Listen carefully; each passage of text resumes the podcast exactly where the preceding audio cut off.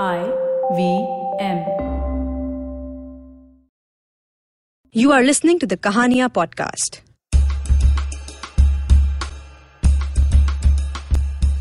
Kahania is a series of open mic storytelling events organized by Tape a Tale. The stories you're about to hear were recorded live. They are told by the people who've lived them.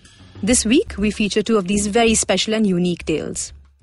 Our first story is by Aishwarya Mohanraj and it's called My Badass Grandmother. So, people have siblings. I had a grandmother. Along with a wife, my dad got a SARS free, free, free. she was a person like nobody else. Probably the most nonchalant, disinterested, and witty person I have come across. I think the only thing she was actually passionate about was to get me and her daughter to drink milk. That's it. Do you think she had her priorities wrong? I know so. My mother has always been the ideal daughter. Came first in class, took tuitions, helped out at home. My nanny, on the other hand, would go into the kitchen and add salt to the kheer because she could. Her husband, my grandfather, left my nanny when my mother was five. My nanny arrived at her mother's place with two daughters and started her own pathology lab. Fiercely independent. You'd think she'd be bitter about marriage and men, right? Think again. I once happened to ask her if she ever loved her husband.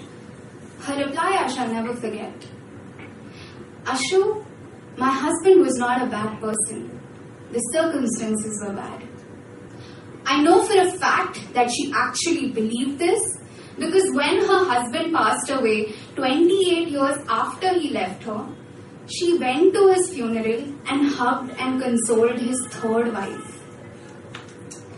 My nanny contracted diabetes and Parkinson's when I was four. Now, this is a deadly combination to have because the first disease requires you to exercise, while the latter will restrict your motor movements. As time passed, my nanny's health deteriorated, and soon she became my baby, whom I would feed, bathe, and clothe. Yet her sense of humor was exceptional. She once took my bra, which was lying on the bed, and wore it over her nightie. I asked her what she was doing, and she said, and I quote, I need a bra so that these don't sag. Yet another time, I asked her if she approved of homosexuals. Quite emphatically, she said yes. I was a little taken aback, so I asked her the meaning of the term. She said with a straight face, to have sex at home. You know how your nanny insisted that you must talk in your mother tongue? My nanny was the bang opposite. She wouldn't speak in any language other than English, ever. So much so that our maid, who failed her English paper in the 10th standard, scored a 72 on her second attempt. All because my nanny refused to talk to her in any other language. Eventually, we hired a new maid who spoke nothing but Marathi. One day, my nanny wanted to use the loo, so she told the maid, Please take me to the washroom, I want to pass urine. The maid obviously didn't understand anything and uh, replied with an eloquent, Huh? This went on for a while with my nanny finally realizing that bladder relief takes precedence over language. So frustrated, she yelled, हमको पेशाब करने का है eloquent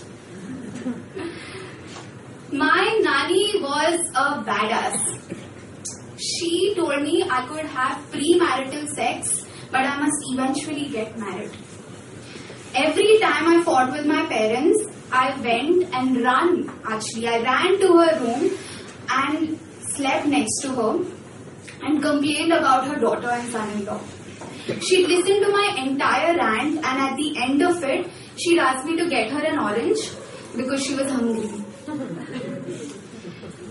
She could recite every nursery rhyme ever known to man, and even taught me a verse of Jack and Jill that I was unaware. Up Jack got, and home he trod as fast as he could caper. My nanny passed away in September 2014. She was a funny, kind, and loving soul who could make you laugh with her straight faced remarks. She was my most trusting confidant and probably the only baby I'll ever love and cherish. I miss her every day, but I always chuckle when I think of her up in heaven with a bra over her nightie, singing Twinkle Twinkle Little Star, how I wonder what you are. Stay tuned because we have one more great story for you after this break.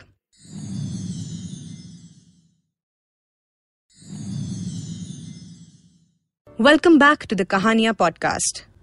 The next story is by Mohammad Sadriwala and it's called Proud to be Born in India. कहानी का जो उनवान है, वो है, हमें फख्र है कि हम हिंदुस्तान में जन्मे हैं। तो ये कहानी दो औरतों की है, काफ़ी करीब है, हमारे घर से हमारी बड़ी अम्मी की कहानी है।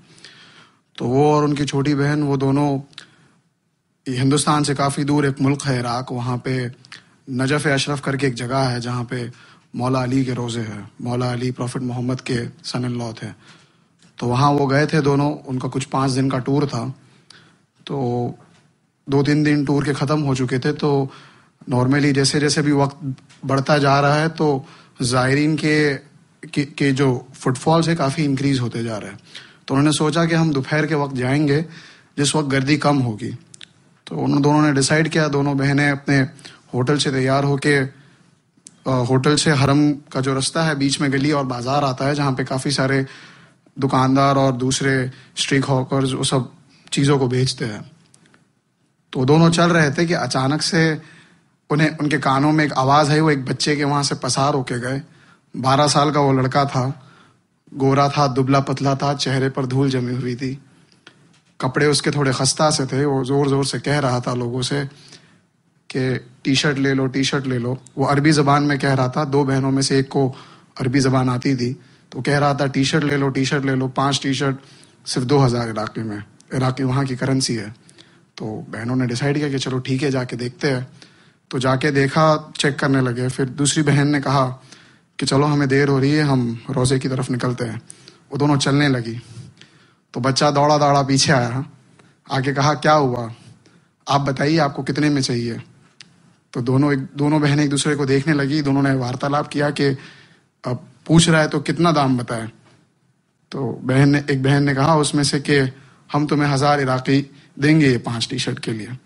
तो बच्चे ने कहा, नहीं हज़ार तो बहुत कम है। उससे मुझे कोई मुनाफा नहीं होगा। मैं आपके लिए ज़्यादा से ज़्यादा सत्रह सौ इराकी कर दूँगा. दोनों बहनों ने गुफ्तगु की। फिर उसमें से एक ने कहा कि, इतना बुरा भी नहीं है, कपड़ा अच्छा है, चलो ले लेते हैं। फिर दोनों पीछे उसकी लाड़ी की तरफ़ आए, कपड़े को देखने लगे। देख कर देख लिया सिलेक्ट कर लिया, उसके बाद पैसे देने की बारी आई। तो पैसे दिए उस लड़के को।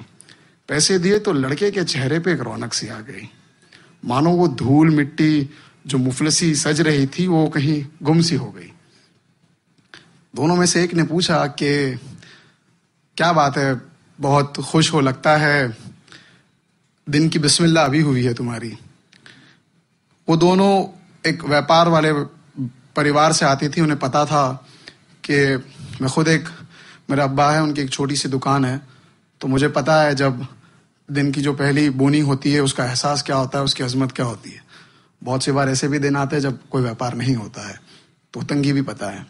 तो बच्चे ने कहा कि, नहीं मैम, दिन की पहली बोनी नहीं हुई है, हफ़्ते की पहली बोनी हुई है। ये सुनकर दोनों दोनों को एक थोड़ा ठहराव सा लगा कि ठीक है। फिर उनमें से एक ने पूछा कि, तुम्हारे घर में कौन कौन है? तो उसने कहा, मैं हूँ, अम्मी है और एक छोटी बहन है। मैं काम करता हूँ और पैसे जो आते हैं, उससे छोटी बहन को फिर स्कूल भेजता हूँ।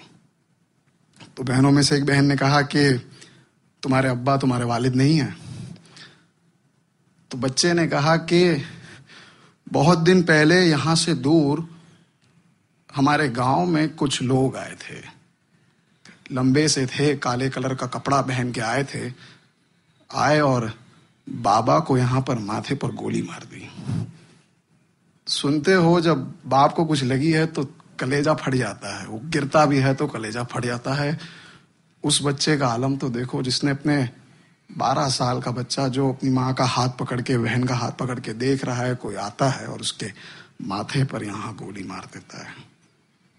गोली मार देता है, वो सुनकर दोनों का कलेजा ढहल गया। एक बहन ने कहा, आप रुकिए, मैं आती हूँ। वो दौड़कर होटल में गई, कमरे में उनके पास काफ़ी सारे स्नैक्स और फ्रूट्स थे जो उनके पास थे तो वो पूरा झोलना भर के लेके आ गई। वो लेके आए और उसने उस बच्चे को दे दिया। अब हमें जब मिलता है तो हम खुश होते हैं, हम बोलते हैं क्या क्या है, खाने में देखेंगे। मगर एक जिसे खाने की अजमत सही पता होती है, वो देखकर पहला पहला जुमला ये कहता है कि ये तो मेरे एक हफ़्ते का खाना हो गया। माँ आज बहुत खुश होगी। ये सुनकर दोनों को बड़ी खुशी हुई। हमारे धर्मगुरु सैदना मुफद्दल सैफुद्दीन कहते हैं कि दुआ से बड़ी कोई दौलत नहीं है दुनिया में। दुआ से बड़ी कोई दौलत नहीं है। और एक जब निवाला उतरता है, हलक से और पेट में जाता है तो दुआ यहाँ से निकलती है। तो वो दे दिया था। उसके बाद बच्चा कहता है कि मैं दुआ करूँगा मौला अली से जिसके तुम दर पे आए हो कि वो तुम्हारी दुआएँ सारी जल्दी मंजूर कर दे। तो सुनकर दोनों का, दोनों दोनों बहुत शौक हो जाते हैं और दोनों चलने लगते हैं।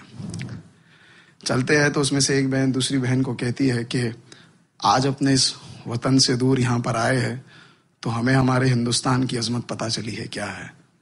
शुक्र है कि हम हिंदुस्तान में पले हैं, बड़े हैं, रहते हैं। मैं जानता हूँ कि पिछले महीनों से या कुछ सालों से काफ़ी मसाइल हुए हैं, जिसके कारण हम सबके ख्याल थोड़े बदल चुके हैं।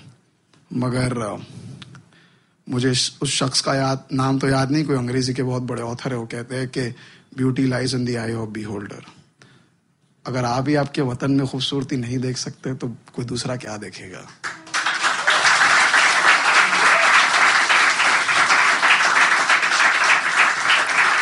उस उस बच्चे के पास ना छत थी, ना खर था, फिर भी उसे परवरदिगार पे भरोसा था कि जो भी है, वो उसके लिए इनफ है। मैंने जब ये कहानी सुनी, मुझे सुनाई गई थी। छोटा सा वाक्य मुझे बताया गया था। मुझे फख्र महसूस हुआ कि मैं हिंदुस्तान में जन्मा हूँ। और मुझे उम्मीद है कि आज आपको भी फख्र महसूस होगा कि आप हिंदुस्तान में जन्मे हो।